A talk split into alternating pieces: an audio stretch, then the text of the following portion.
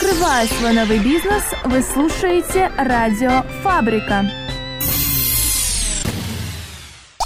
Компания Microsoft Россия и Радиофабрика представляют Истинные джентльмены и восхитительные леди рассказывают о своем первом портативном компьютере.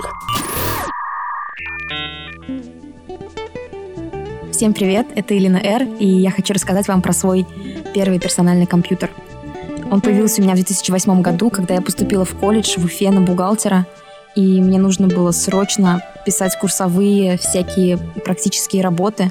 Вот, а компьютера до этого у меня не было, потому что у меня старший брат.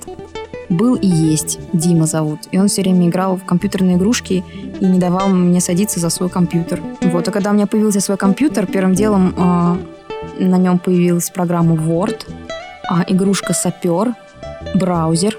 Именно тогда я первый раз зарегистрировалась ВКонтакте, добавила туда свои первые фотокарточки.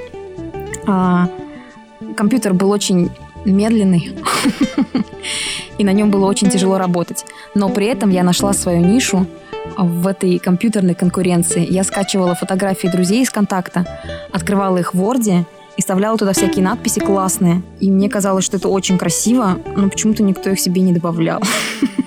Вот, навык сохранился, я до сих пор иногда этим занимаюсь. Любимая игра моя на компьютере была «Сапер», и мне кажется, что я могу стать чемпионом в этой игре.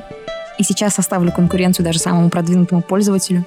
А я помню, как сейчас там было три уровня – новичок, любитель и профессионал. Я сразу открывала профессионал и всегда выигрывала. Компьютер я этот не поменяла, никак я его не обновляла. Он работал с каждым днем все хуже и хуже. И потом я просто переехала в Питер. А он сейчас доживает свой век в Уфе. Возможно, его уже выкинули. Что дал мне этот компьютер? Понимание того, что твои таланты не все могут признать. Вот, например, мои фотографии в Word, они были классные, но они никому не нравились. Мне было обидно. А еще он мне дал страницу ВКонтакте. Я до сих пор ей пользуюсь. Спасибо этому компьютеру. И как хорошо, что у меня сейчас другой. Компания Microsoft Россия и Радиофабрика представляют Истинные джентльмены и восхитительные леди рассказывают о своем первом портативном компьютере.